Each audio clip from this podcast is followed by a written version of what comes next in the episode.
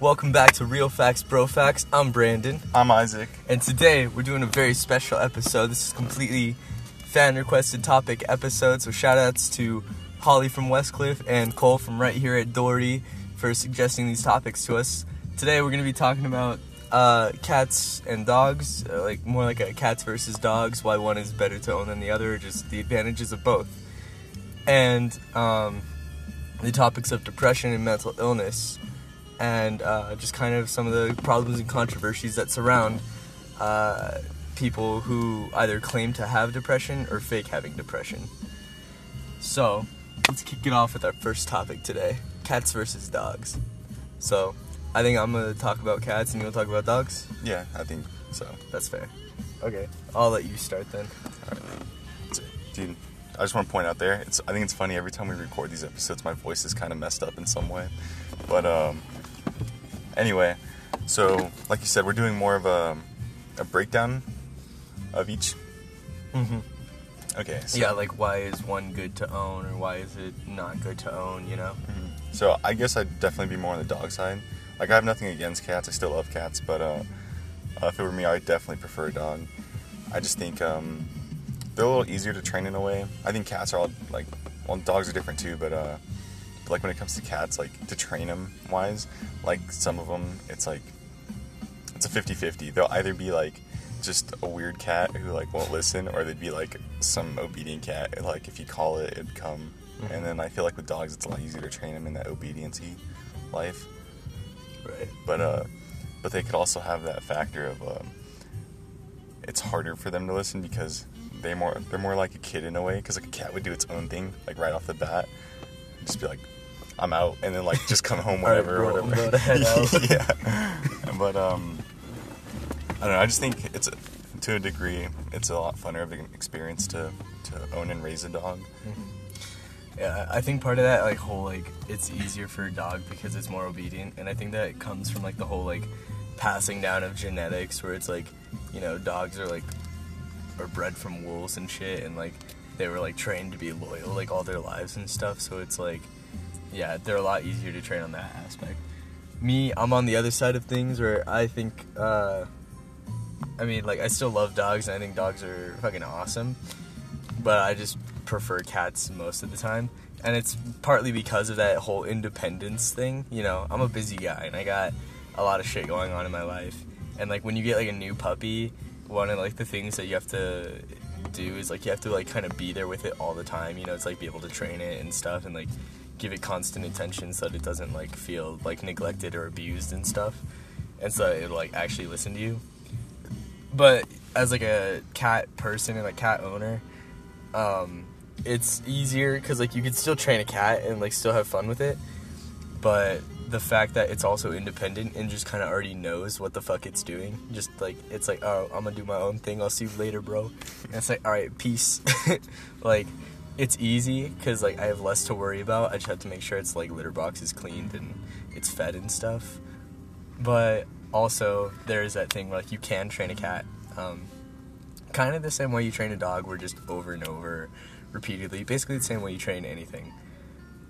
Um and yeah i just think like it kind of depends on the cat too. And like same for a dog like it depends on what kind of dog and just like where it came from before you got it and stuff. Like if you get like a fresh right out the oven kitten or puppy um, and like you start training it from like day one like obviously it's gonna be loyal to you to like its deathbed and like it's gonna like know who you are forever and like it's never gonna give up on you. Whereas um you know maybe like if you get a dog who came from like a different owner it's been in like a shelter all its life like it's a little less likely to be easy to train and to like be able to talk to and hang out and stuff. But um yeah i think cats are good for the independence but also the fact that they can be cute and cuddly and loyal to you if they want. And I'm like the same way where it's like, you know, I'm independent, but if you like treat me right, I might hang around for like a little bit longer before I head out.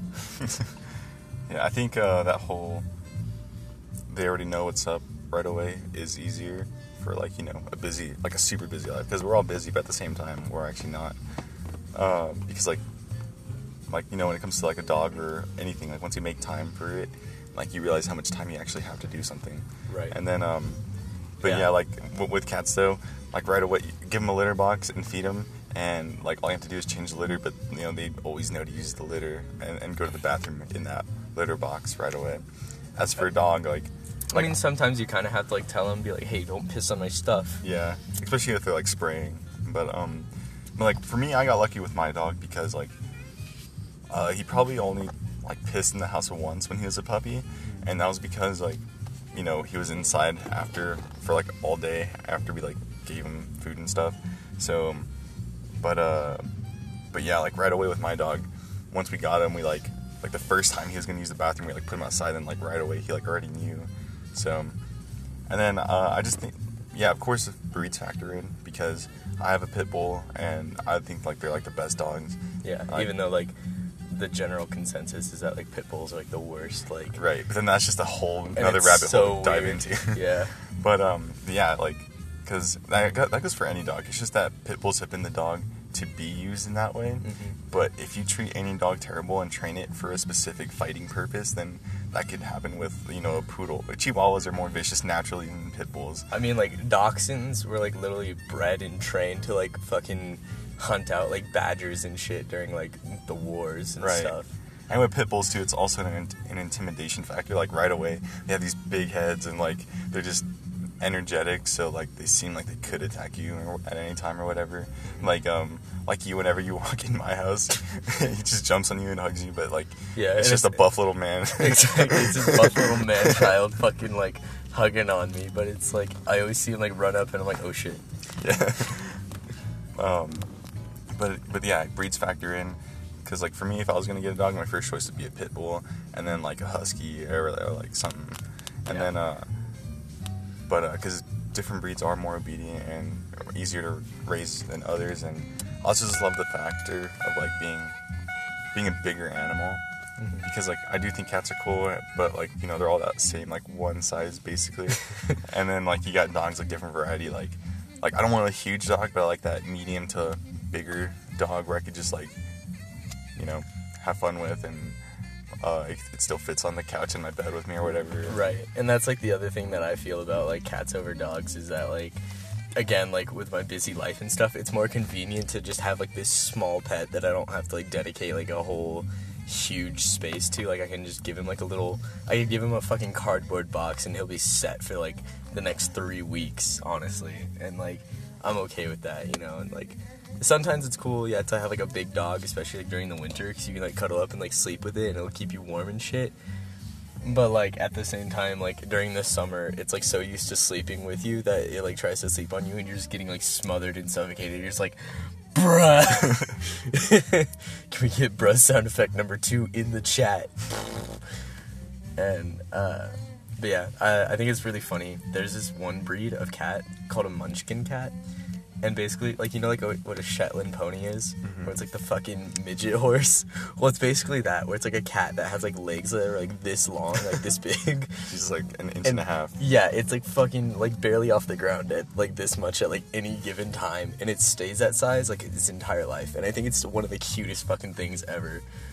But just like the thought that like i could have this tiny midget cat is like the funniest fucking thing to me.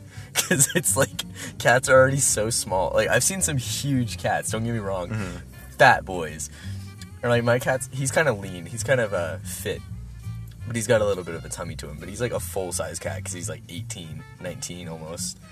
But like just the fact that i could have like this tiny cat that like fits in my hand like at all times is just hilariously cute to me. But yeah um, hey look there's jared. But yeah uh, i definitely think dogs are really cool too. And like if i do if i was gonna get a dog like that was like mine i would go for like the alaskan malamute because that's like one of my favorite breeds personally because it looks and acts so, like most similar to a wolf. And you know wolf kind of relates with me but like um but it's it's that whole like size factor too where it's like it's so fucking big and like i have to spend so Yeah, much that's the polar opposite of that little midget cat that fits in your hand. literally and like it's it's kind of funny to think about because like that's probably what I'm gonna have like when I'm older and like have my own house. Like I'm gonna have like a tiny little cat and this big ass fucking Alaskan Malamute, and they're gonna be like best friends. And it's just like, what do you do in a situation like that? Like, it's so funny. Yeah, that's de- yeah, that's um. I was spacing on the name, but that was like that's my second choice for a dog because my uncle had one, and yeah, looks acts like a wolf, and like it's just huge. Like it's I'm I'm like what five fourteen, and like uh his um his like paw was like as big as mine is as big as my hand is now, Damn. and it's like just a huge dog, but like you know he's just a lovable cut cuddling dude, you know. And it's cute because that's like even how big their paws are when they're like a puppy. Yeah. and um yeah, the only problem with like that too is just the shedding factor. That's yeah, but that's for like pretty much any animal unless you get like specific like short-haired animals like you know like a pit bull is a short-haired animal, so it's easier to keep. But even then, I still find my fucking dog's hair like everywhere all the time. And I'm like, bruh, how you shed this much for having no hair? From Charles Mingus from The Shoes of the Fisherman's Wife. Yeah. Um. So honestly, it just kind of comes down to the owner at that point. So like, I think uh, I think cats are better just because they require like less time and attention. But if you do get one as like a kitten and you like raise it from like birth, like how I did with my cat basically, like we've had him like my entire life and his entire life because like I said, I'm 18 and he's 18. He's like basically my older brother. It's like him and I have been like raised together, so like we just kind of naturally like he just knows like hang out and like he knows like what commands mean mean what and stuff and just like we have that like un like unspoken connection like a mental bond yeah so like just the fact that they're like kind of small and like can they can fit into small places which is convenient if you have like rats and stuff in your house too but um yeah just like they don't need a lot of space they don't need like a 24/7 attention and uh, they're just kind of they're, they're like a good single guy um, pet to have you know especially like if you bring a chick over to your house if she's not like allergic obviously and she's like oh you have a cat? That's so adorable. And that's just like that's like pussy points to you. And like same with like a dog like because you can use that as like your excuse to like get out of the house like oh damn i gotta walk my fucking dog. And like you see a cute girl walking down the street and she's like oh can i pet your dog? And you're like mad pussy points. Like that's what that's one thing I love about any pet is that like they're like non-verbal wingmen for you basically. But yeah, and then like so for dogs, it's good because they're like loyal companions their whole life and they'll like always protect you and your family. Uh and like all animals, especially like cats and dogs are smart as fuck, bro. Like apparently there was like some study that proved that like dogs can understand up to like 200 words or something like that, which is a lot. So like even like simple commands, you know, just like sit, stay, like they'll remember that like their entire life as long as you like keep repeating it. And like I know people who've taught their dogs commands in like other languages, and like I've done that like for my dogs too. Like I'll teach them how to like sit like in French and stuff, just so that like I just think it sounds like cool like when you have like a dog like barking at you, but then the the fucking owner is like Shan, silence, and and you're just like holy shit, like what you just fucking speak another language to that dog? You spoke not English. the language of the gods. and yeah, I think cats and dogs are really cool, but I'm a cat guy. yeah, I think uh, for the most part, it's like the same exact thing with dogs. Like you know, you said cats are like a really cool single guy thing, but I think the same exact thing with dogs. Like, like that whole like friendship aspect. Like especially with depending on the lifestyle. Like me, I like to hike and and be outdoors and stuff. So I could take my dog on walks and and he loves to go on the walks and hikes and stuff too, and just car rides. But um, and then like you know like the whole like John Wick thing where it's like you know it's also just a good like animal to have around if you're alone, and um, and then yeah, girls, you know that too helps a lot. and uh, one thing, I think it's really funny like how prominent uh, pets have been in like cinema because like we had Keanu, um, by Cat. Key, by Key and Peele, and that was a really funny movie about like this dude who goes on like this whole like gang mission to like save his cat, and then like we have like John Wick chapters one and two, and now like three is coming out, and it's about like yeah some dude who's like literally killing everybody because they killed his dog, and it's like damn.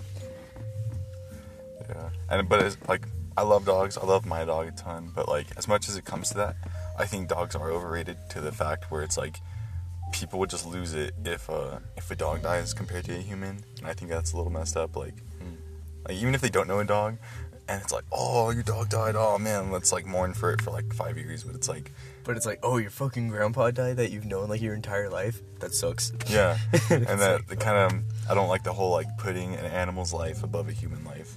Yeah, and it's like I understand like the whole like the Earth is overpopulated and shit, but it's like not to sound like a dick, but like animals contribute to that too, you know, mm-hmm.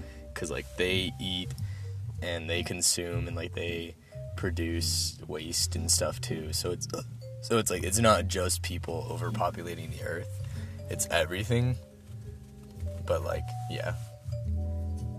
Yeah, I think it's dumb when someone's like, "Oh, I hate when a dog dies in a movie." It's like, yeah, well, what about when like the main character dies? It's like, oh, they're just a person. It's okay. It's like, no, bitch, it's not okay. That is a human being. That is your brethren. It's like, what do you mean just a person? honestly, like you could say that about a dog. Like, oh, it's just a dog. Like uh. But then I'm the bad guy. It's like I watched this um that guy who does things for like 30 days, like the one who ate like the McDonald's every day and like that guy. Um he put someone I kill a dog for 30 days. uh I don't know if it was the same dude, but it was like the same concept where some dude spent like a whole month like he's like a hunter and all that and he spent like a whole month with vegans and uh oh yeah, And I then, remember like- watching that episode. And then this one chick who like worked at like a vegan farm or something was all like, "So you're telling me if there was a burning building and there, you can only save me or the dog, you save me? How dare you? You're an animal abuser and you're this and that." And he's like, "What the fuck? Like, Yeah. no, a human life is way more important. I'd much rather save you and have you live than an animal. Like, even though I love animals." Yeah, I mean, it's like, it's kind of like that, it, and this is fucked up to say, but it's like, you know, animals are replaceable, whereas, like, a human life isn't as easily replaceable, you know? Mm. Because, like, it's it's really tough to, like, replace a pet, especially, like I said, if you've known it, like, your entire life, and, like, you've made so many good memories with it. But you can always get a new dog, and it'll love you just the same, and, like, still, like, worship you and stuff. But you can't, like, replicate that with another person, you know? Right. Yeah, you're not just gonna like if you're let's just say you had like an uncle who died and you're not gonna be able to get that same exact person just randomly and be like, Oh, this is my uncle and like he's the same person and we have the same relationship. Yeah, honestly, like I can't like just go and kill my sister and then like go find some random girl in the school and be like, "Hey, you're my sister now," and it's like, "Oh, I love you just like I loved my sister," and it's like, "Uh, what? Yeah. Can't just do that." That's wait, that's illegal. So I think we covered it. yeah. Okay, so moving on to our next topic. This is the one requested by Cole. This is more about um, like mental illnesses, kind of. So like, you know, anxiety and depression and PTSD and stuff like that. And hold on, let me find the exact words that he kind of asked about it. Okay, so basically, it was like how it's difficult to be depressed, you know, and like seek treatment, especially because like out in the world, like so many other people kind of like fake it uh, because it's like trendy and they end up like get wanting attention and like they end up wasting resources that actual depressed people could use and stuff. And it's like that's kind of like the premise of this is like you know like people who like fake mental illnesses and stuff like that. Uh, so I have a few statistics here from the Anxiety and Depression Association of America. Um, so this is just a few statistics about like anxiety and depression and stuff. Uh, and it, it's it's not uncommon for someone with anxiety to also suffer from depression or vice versa, you know, because like They kinda go hand in hand. yeah, because that's just how your brain fucks with you. And it's like nearly half of people that are diagnosed with depression are also uh, diagnosed with an anxiety disorder. So here's a few different facts. So like anxiety disorders are the most common mental illness in the US right now. Um, and like this is like a recent thing. Like I think it's updated like every year or something like that. But yeah, so it affects about 40 million adults in the United States, uh, like 18 and up, because they usually test on like 18 or up people because legal reasons. But that's like 18% of the population right there, which doesn't sound like a lot, but that's still a lot. Because, like I said, 40 million people.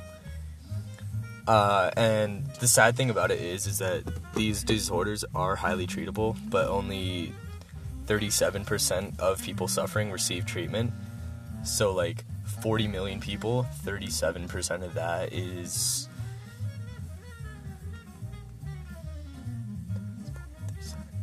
Is only about 14 million 800, so slightly under 1500. Um, so like out of 40 million people, barely 1500 pe- 15 million people are getting treated, and that's like kind of sad because it's like when it's so easily accessible and easily treatable, you know, but it's like the American healthcare system kind of sucks too, where it's like, because like the meds are so expensive and doctors' visits and stuff. And that's what's like really sad too, is that like it's easily treatable, but not as easily accessible. Um, people with the anxiety disorders are three to five more times like times more likely to go to the doctor, um, and like six times more likely to be hospitalized for psychiatric disorders than people who don't have anxiety disorders, which kind of like makes sense because it's like, why would you get um, hospitalized if you don't have a disorder? Right. But at the same time, like six times more likely. That's that's a it's quite a bit. Um, anxiety disorders develop from a complex set of risk factors, including like genetics, brain chemistry, personality, and certain life events. And it's like that's uh, also kind of like how like PTSD happens is like through like traumatic life events. Obviously, that's why it's post traumatic stress disorder. But yeah, and like just stuff that happens to you like within your brain and stuff. And so a lot of these symptoms kind of go hand in hand with like depression and anxiety and PTSD and stuff. So that's like why this is all kind of generalized under um, like these main category.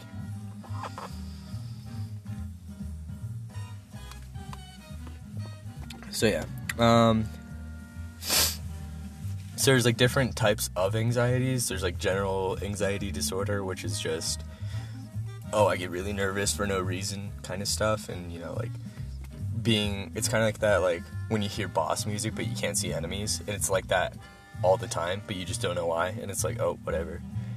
There's panic disorders, which we all kind of know what that is. You know, it's when you're sitting in class and the girl across the hall just starts screaming for no reason because she sees ghosts or something, and she's having a panic attack, and that happens, and that comes from the whole like hearing boss music 24 7. And then there's social anxiety disorder, which I think is really funny because it's just SAD is the acronym. oh, I have I have the big SAD, um, and that is uh, this one's actually more common among men and women, whereas uh, like women are twice as likely to get panic disorders and general anxiety disorders as compared to like men. But like social anxiety could equally affect anyone easier, where it's like it's like where you hear boss music, but only like when you're out like in big public places and stuff like that. And then there's obviously more specific phobias, so like fear of clowns, fear of heights, fear of spiders, blah blah blah. The list goes fucking on and on. And those aren't necessarily anxiety disorders, but those are things that can like induce stress and anxiety within a person. And like, you know, if they have enough fear about it, like if it's kind of like that thing where it's like if I'm scared of heights and someone like constantly like forces me to like go on roller coasters and like go on like really high buildings and like look over the edge, that'll give me really bad stress and anxiety and I might get depressed about those events or even get PTSD from it. And it's like so yeah. So if you have a friend out there who is scared of something, if they like legitimately claim like, "Oh, I have this phobia," don't fuck with them. Don't like if they have like a fear of snakes, don't fucking like throw a fake snake at them because that's that's a dick move right there. You know, at, at least like don't do it like without like their consent. I guess you know like make sure that they're cool with you like joking around with it before you just start doing that because you don't want to send your friend to the hospital because then you feel bad. some other types of anxieties are uh, obsessive compulsive disorder, OCD. We've already heard about that. Uh, that comes from like the anxiety of not being able to have like an organized area all the time, you know. PTSD, we already talked about that one. So it's like if you get raped or if you go to war, sexual abuse. You know, like I said, if you watch like someone die or something, like you could get really stressed out about that. Uh, like for a while, people thought I had PTSD just because like since I've done like karate for so many years, um, I kind of like a natural reflex whenever someone like moves like really quick to me to like have my guard up and like be ready for something.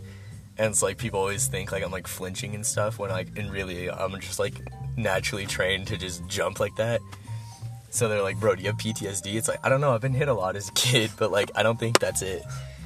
Uh, and like I'm definitely not blaming karate on like my jumpiness. That's just like I said, I was trained to do that. So um, there's major depressive order, uh, which is the leading cause of disability in the U.S. for ages 15 to 44. Um, this affects more than 16.1 million adults, which is about 6 per, 6.7% of the US population ages 18 and older in, in any given year. So I think it has like a standard deviation of like 2.2 or something like that. So it could affect anywhere from like 4.5% of the population to like 7% of the population, or no, no, what, what the fuck? Like 9% of the population at like any given time, which is a lot. That's a lot, because that's still a couple million people. Um, it can develop at pretty much any age, but like the kind of like median, like the general area, like age when it does come on is about like 30s, like early 30s. Uh, and again, for some reason, a lot of these uh, things seem to be more prevalent in women than men. And I think a lot of that stems from the whole uh, guys can't talk about their feelings and emotions and stuff, you know, because it makes them less manly. Uh, and so it's kind of like part of that where it's like women probably come out about it more often than men do. So maybe that's why it appears to be more prevalent in women. Uh, but that's a whole nother topic for another day. Yeah. So yeah, uh, and just the list goes on and on, and there's so many disorders and problems that arise from these disorders. So yeah, so there's just like some extra statistics for you about you know people affected by um, uh, anxiety and depression and stuff like that. And I had uh, fuck, I was like looking for a study earlier where it's like how how often are like reports of depression claimed to be like fake and stuff, you know? Because like I said, people will fake depression uh, for like the attention on like social media and stuff. Like they'll be like, "Oh, guys, I'm depressed," and then like everyone will be like, "No, you're awesome," and like you're so cool, and like it makes them feel good. Like I understand wanting attention and stuff, but faking like mental disorders and like illnesses that people really do have is not the way to do it. But anyway, uh, I'll let you talk for a bit while I try to find that. Yeah, one thing is, um, so it's like, I'll tie this in, but um, so people say you can't label sexuality because, like, you know, this is something me and you were talking about about Ariana's article, but um, for like, but it's like, yeah, you can. If someone, if a dude likes a dude, he's gay. If a chick likes a chick, she's lesbian, and if one likes both genders in certain ways, then they're bi, and it's just that simple. But when it comes to like mental illnesses and disorders and serious stuff like that, I think it's that's when like the labeling other people shouldn't be allowed or whatever because it's serious stuff getting thrown around like lightly. But and um, like with depression, like if uh, if something bad happens and it makes you sad for a little, like maybe uh, you know like the death of you know your fish or or it was just a rough day, that doesn't mean you're depressed. You're you're just sad. Like there's a difference. Sad is like short term. Mhm. Depression, they had, do have like short term depression, but it's not like nearly as short as being sad for a minute. Yeah, like I have bad days. I get sad. It's okay, guy. I get sad sometimes too. But I'm not fucking depressed. Yeah. So it's like if you're having a bad day over something small, that's not depression. Uh, because you know a lot of things factor into depression, like sleep factors. Like it, goes both ways with all of its symptoms. Like you could be sleeping all the time, or sleeping, or you can't sleep at all. and again, uh, it, you could get anxiety from depression, and uh, just there's just a whole bunch of things that factor into it, and like, um, uh, yeah. So what I was getting at is like, it's a lot more serious than a lot of people are making it out to be because you know. I think it's being taken so lightly now just because these terms are being used so frequently in such a falsified way. Like, uh, like with PTSD, like, like I get it sometimes it's like, oh yeah, you know, high school gives me Vietnam flashbacks or whatever. But um uh, like I know someone who struggles with like PTSD and bipolar uh, depression at the same time, and it's like, and it's like serious thing, and it's honestly kind of sad to see. But then like, if someone's like, oh, you know, so and so had a mood swing, they're so bipolar. It's like, no, they're not. It's just a mood swing. Uh, And then uh, the same thing with like flinching too. I always that always annoyed me, where it's like, you know, someone throws a punch at you, and even if they're faking it or not, like I haven't seen anyone do this for years, but you know, like the whole two for flinching thing, like, um, I think that was always retarded because it's like, yeah, that kind of died out in like freshman year. yeah, but it was all like, Um, I always thought it was weird that people would like get mad at you or think you're a loser for actually defending yourself and having good reflexes. Honestly. Like, what the hell? Am I supposed to just take a punch all the time? Like, why can't I block it? Yeah, like I said, like just because I'm like flinching and have my guard up doesn't mean I'm like scared that you're gonna hit me. It's just, it's like I've been trained to like if someone's coming at me, get ready to like fight back. Or like even me, like I don't, I've never taken like karate or anything really, and then like, uh, It's just like a natural like common reflex among like anyone. yeah, like who isn't gonna see a fist coming at them and not avoid it or block it? Like unless they know for certain that it's not gonna hit them. Yeah, but some with some of these people you didn't know, it could be like some random ass person just like throw a swing at you and like you block it or whatever or dodge it, and they're like, oh, wow, you're such a loser. You actually like flinched. It's like, sorry for not wanting to get hit. It's like sorry that you're such a dick. Like, yeah, Yeah. Okay. Anyway, so I found uh, not like one like the exact study I was looking for, but this is an article by the Atlantic. So the title is uh, "Study: Most people diagnosed with depression do not actually meet the criteria." So you know, there's like certain criteria to be depressed. uh, I know it sounds weird, but like, like legally, like medically, there's like a certain criteria that people meet to be diagnosed with like clinical depression and stuff. well, yeah, that's what I was getting at with like the how it affects sleep and just social life and just everything. Like you lose interest and stuff, and Go ahead. yeah, like because you know if you're actually depressed, you'll lose interest in like frequent hobbies. Like let's just say you love to play guitar, and if you're depressed, you'll lose interest and just brush it off. You wouldn't want to do anything that you're interested in. You either sleep all the time or not, or it affect your sleep in a negative way where you can't sleep. Um, you know, just all those factor into actual depression. Yeah. Okay. So like this is an article from 2013, so it's it's a little old, but like it's still kind of relevant. Like I'm sure a lot of statistics could be like slightly shifted for like today because you know Yeah, I'm sure it's way more common today. yeah. All right. So basically, this is like the problem that it states, and it says, uh, like over the course of 20 years, um, according to the most recently available data, this, was like 2013 data. The U.S. saw a 400% increase in the antidepressant use or depressant use, so like you know happy pills, um, which resulted in 11% of Americans over the age of 12 taking some form of depression medication by 2008 which is like kind of weird like these are old statistics but like i said like this number is definitely probably maybe even doubled since then you know? But i just i, th- I think that's crazy like 11% of americans over the age of 12 like that's you're literally having like little kids like inv- involved in this and that's really sad.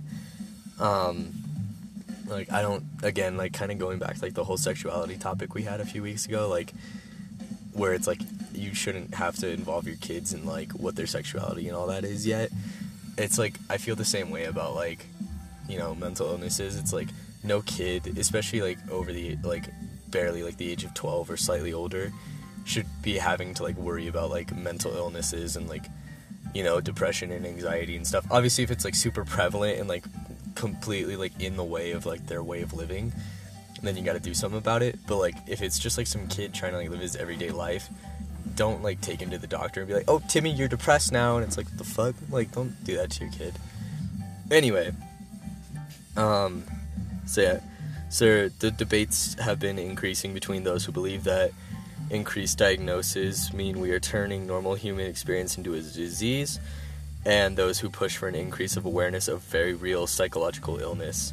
So basically, it's like, oh, these people uh, are all just becoming depressed because living sucks, and other people who are like, no, these people are depressed because depression's a real thing. Like, wake up, America. Which is kind of a weird two sides of an argument, you know? Like, I'm sure there's quite a few different sides to this. Um, and so, yeah, so depending on who's doing the arguing, people are either being treated or suffering even more because of it. So, like, if you do really have depression, you might be getting the treatment you need.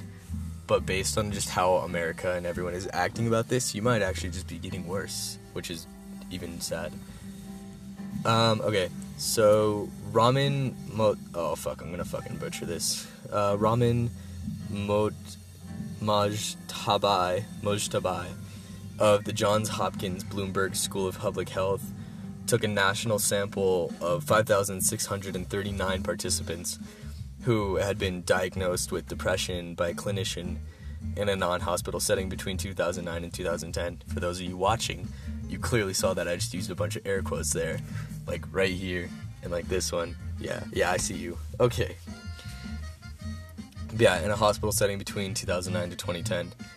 Uh, so in face-to-face interviews, the participants were all re-evaluated for major depressive disorder. So basically, this guy asked them like, "Hey, have you been diagnosed with depression before?" And if they were like, "Yes," he like sat them down and like redid the test again just to like actually see if they were getting uh, the pro like if they were actually being treated properly for having depression or if the doctor was just trying to scam them of all their money. Um, and so he- they were reevaluated for MDD as defined by the Diagnostic and Statistical Manual, which I I don't know what that is. I guess that's like official doctor book. I don't know. I don't read. uh, to meet the official criteria, they had to. So this is like how you get clinically marked as depressed. That you have to have experienced a major depressive episode, defined as debilitating depressed mood or loss of interest in daily activities, for at least two consistent weeks in the past 12 months. So, for two weeks straight, if you haven't done anything that you used to do, like you said, like playing guitar or going outside and stuff, and you've just been constantly sad and you get diagnosed with that, like, then you're technically pretty much clinically depressed at that point. But if it's like, oh, I feel sad today, but tomorrow I'm gonna actually play guitar and like I feel really happy now, but then it's like the rest of the week felt kind of bad, like it's kind of rougher to determine. Okay, so here are the results of that study of the 5,639 people. Okay, so as the results, only 38.4% of the participants who had been diagnosed, if you're watching, uh, with depression by their doctor were judged in the reevaluation to have had a major depressive episode in the past year, and thus, in the author's opinion, to actually meet the criteria for MDD. So, out of these five, almost 6,000 people, only 38% of them were actually depressed. So, let's do let's do that. So, 5,639 times what is it? Point three eight four. Yeah. So only two thousand of those people were. Uh, well, it's two thousand one hundred sixty-six. Of those people were actually depressed out of like the five thousand people. So, not like not even. Um, well, yeah, it's thirty-eight point four percent. I was gonna say not even fifty percent. Duh, duh. um. So yeah, they were had a major depressive episode within the past year, which is again like the past 12 months. That's the criteria. And those who were more likely to have probable severe mental illness and to report thinking about or attempting suicide. So this is like those 38% were like literally depressed and like thinking about ending it all. And the discrepancy was more prominent among older adults. So like for those who were 65 or older, only 14.3% met that criteria. Because, like, you know, a lot of old people, they get, like, old people syndrome where it's like, oh, I'm old and I have nothing to live for. I might be depressed, so I should just die. But in reality, you're just sad that you're old and you feel like you don't have a purpose anymore. And so you're not actually depressed. Um, uh, it says here that participants with higher levels of education out of the workforce or divorced and separated um, who had believed themselves to be in poor health were more likely to have what were judged to be correct diagnoses. So it's kind of like the uh, what's like the thing where like people like f- claim to have mental illness, hypochondriac. So it's like if you yeah if you're old and you're retired and like you probably don't have like your wife anymore uh, and like you might have claimed like oh i think i might be depressed now there's a there's a slim chance that you were probably right so yeah of the 61.6% of participants who didn't meet the criteria for mdd remember we had uh, 38.4% um, who did meet the criteria of those participants who didn't uh, 42.7% did qualify as having a bad depressive symptoms at some point in their life. So they didn't qualify medically for MDD, but they were marked to have had some sad episodes in recent months, um, or at least in some point of their life, in the form of either early major depressive episodes or what would be diagnosed with minor depression. So we're looking at major depressive episodes right here. So like minor depression is still on the table. Um, although the people whose diagnoses were not confirmed by the study reported feeling less distressed and impaired. So like these people like probably lived like the past like year or so thinking like god damn I'm so depressed now and like this really sucks. But then they got reevaluated and it's like oh no you're not actually depressed bro you just had a sad day. And they're like oh fuck I feel better now you know. um, they felt less distressed and impaired and used fewer services, so like less meds and stuff. And almost 75% of all participants reported using prescription medications to manage their symptoms. So, like, of those 75%, that number probably dropped of like the people who stopped using them as much because they realized like they don't actually need the meds to be happy. And I kind of, just like me personally, uh, it's like my belief is that like, I think like meds and vitamins and all that, like people who have to like take all these pills every night to be like, oh, it makes me happy and stuff. Like, maybe sometimes like in certain cases, I do believe that the pills like help people with like medical problems and stuff. But I think like depression pills and stuff are fucking bullshit. Actually have a lot to say about that too. hmm like placebos and stuff and i just think like you don't need a pill to make yourself happy again and to like keep yourself happy. So like when i see like people who do have to like take pills like regularly or even if they don't have to but like they think that they do so like they do anyway uh, i feel like kind of sad feel bad for them you know because it's like you really don't have to like put that stuff in your body bro. Like you could just be happy. Like it's not it's not as simple as one two three bam i'm happy again but like it's also not as simple as bam let me pop this pill and now i feel better for the day. Because i think it's mostly placebo. You're paying like 40 bucks for a fucking placebo. But that's just my personal opinion.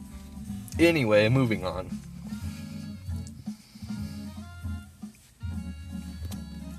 So yeah. So even excluding the people with some of the depression symptoms, so people who might have had like minor depression and stuff, the majority of the remaining participants with unconfirmed diagnosis, it's like we're getting like a kind of smaller, like getting to a smaller group of the sample here, but 69.4% of those had used antidepressants. So all these people who were claiming to be depressed and thought they were depressed and their doctor probably told them that they were when they got reevaluated and found out that they weren't they had admitted to, oh, well, I was using antidepressants this whole time though, so it's like maybe, like I said, like maybe it just wasn't actually doing anything for them because it was a placebo, or maybe it maybe it somehow did work and made them feel less depressed in the end. But either way, all these people were using uh, antidepressants. So yeah, so basically. Um, it's it's often impossible to say with certainty whether someone's diagnosis is 100% correct. But the this doctor writes that anything else that these findings may reflect that doctors' uncertainties about ambiguous diagnostic criteria, because you know, it's kind of like a big open question about like how do you detect um, depression and stuff. Like how do you really mark someone down with that? And so like that's why like medical communities are constantly trying to evolve and stuff so that they can um, agree upon like what criteria makes you depressed. So kind of like the whole like you have to have at least two weeks solid, like a solid two weeks within the past 12 months to have been depressed. And so like thinking about suicide and stuff doesn't like qualify you, it just makes you suicidal. so yeah. So that's pretty much the article right there. It's just talking about all those statistics and stuff. But damn, I think that's crazy. Like all these people were living like however long thinking and claiming like oh man i'm depressed and like my doctor says i'm depressed so i have to take these meds and stuff but then this guy was like hey are you depressed let me reevaluate you and like most of these people ended up finding out like oh you're not actually depressed i mean obviously let's not forget that there was like almost 40% who were actually but like i'm sure that they got help like immediately afterwards and are better now and like I said, this is like a 2013 article, so it's probably even changed since then. You know, like the number could have gone up or down. Uh, I think it might have gone up, honestly, like where it's like the it went from like the 11% of Americans affected. I think that might have even doubled by now, if not more. But yeah. And like again, like going back to the whole like people who fake it um ended up trying to like get extra attention out of it, but they also end up wasting the resources that other people actually need. And so it's like stuff like this, like this guy probably could have been out curing cancer, but instead he spent however long having to re-diagnose all these people who didn't actually have like major depressive disorder instead. And that's just like a waste of everyone's like time and money and stuff. Not like a waste because, you know, he helped these people like realize like hey, you're not fucked up, but like, you know what I mean. Yeah.